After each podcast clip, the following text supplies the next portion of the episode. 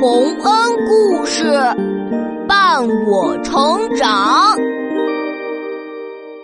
想听更多好听的故事，别忘了关注洪恩故事微信公众号哦。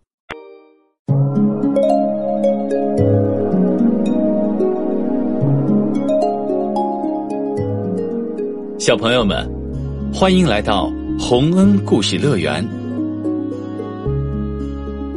庄子生活在我国两千多年前的战国时代，他特别擅长用简单的故事来说明复杂的道理。涸辙之赋，就是他通过亲身经历来说明道理的一个故事。涸，就是干枯；辙，指的是车辙；赋，就是鲫鱼。涸辙之赋，就是在干枯的车辙沟里的鲫鱼。这个词是什么意思呢？我们来听听故事吧。涸辙之赋，庄子是古代的一个大学问家。不过，他有多么聪明，就有多么穷困。唉，米缸又空了。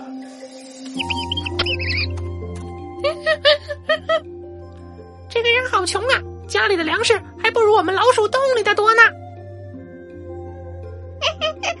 就是就是，我们搬走吧。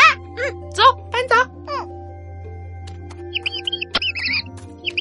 唉，就连老鼠都不愿意留在我家吗？不行，我还有那么多学问想留给后人，怎么能这样饿死呢？唉，我去借粮食去。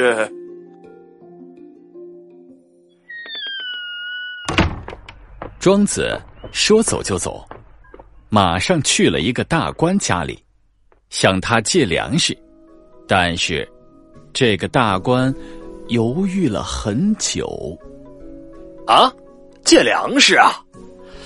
呃，嗯，那你是想借大米还是小米？绿豆还是红豆？白面还是高粱面呢？唉，什么都行啊，只要能吃。呃，可是听说现在流行减肥，吃的太多怎么能保持好身段呢？啊？我我又不想参加选美大赛，我只想吃饱。啊，好吧，好吧，借你粮食不是不可以啦。不过，啊 对了，等到今年秋天，我把地里的庄稼都收上来了，到时候借给你一大车粮食，好不好？嘿嘿。到时候，庄子也许早就把借粮的事儿丢到脑后了。嗯，我可真聪明。嗯，哈哈哈嗯，我都答应借粮食给你了，你在这儿冷笑什么呀？哼，我给你讲个故事吧。嗯。故事，对，我从家来你这里的路上发生的故事，啊，是好玩的故事吗？快讲给我听听。呃，那我就开始讲了。我在路上走着走着，突然听到喊救命的声音，可是路上却没有人。哦，呃，那那那那是怎么回事啊？我仔细一看，原来道路被来来回回的车轮压出了浅浅的沟，在其中一条沟里躺着一条小小的鲫鱼。哦，鲫鱼！小鲫鱼看到我，非常着急的求救。庄子，庄子，我的身子干了，尾巴也干了，我就要渴死了。啊，好可怜啊！呃，我我怎么才能帮你呀？给我水，给我一点点水就好。那你给没给他水啊？啊，你听着，我跟小鱼说呀。你这样可怜，我怎么会不帮你呢？你等着，我这就去南方找到吴国和越国的国王，说服他们挖一条长长的大河，一直挖到这里来。到时候你就可以沿着大河快乐的游来游去了。你你，哈哈哈！不用道谢，这是我应该做的。住住口！你明明知道我现在只要一点点水就能活下去，但你却让我在这条的车辙里当什么大江大河的水？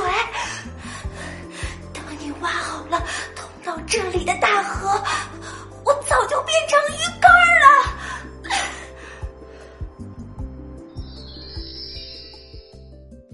哎，是啊，那条小鱼说的对，庄子啊，你不帮他就算了，还说什么大江大河的，简直太太太太过分了啊！啊，没错我也觉得这么欺负一条小鱼太过分了。呃，就是就是，哼，那么。在我肚子已经饿得咕咕叫，想向你借一袋米救急的时候，你却承诺秋天再借给我一车粮食，这样做是不是一样过分呢？啊？呃，这我，呃。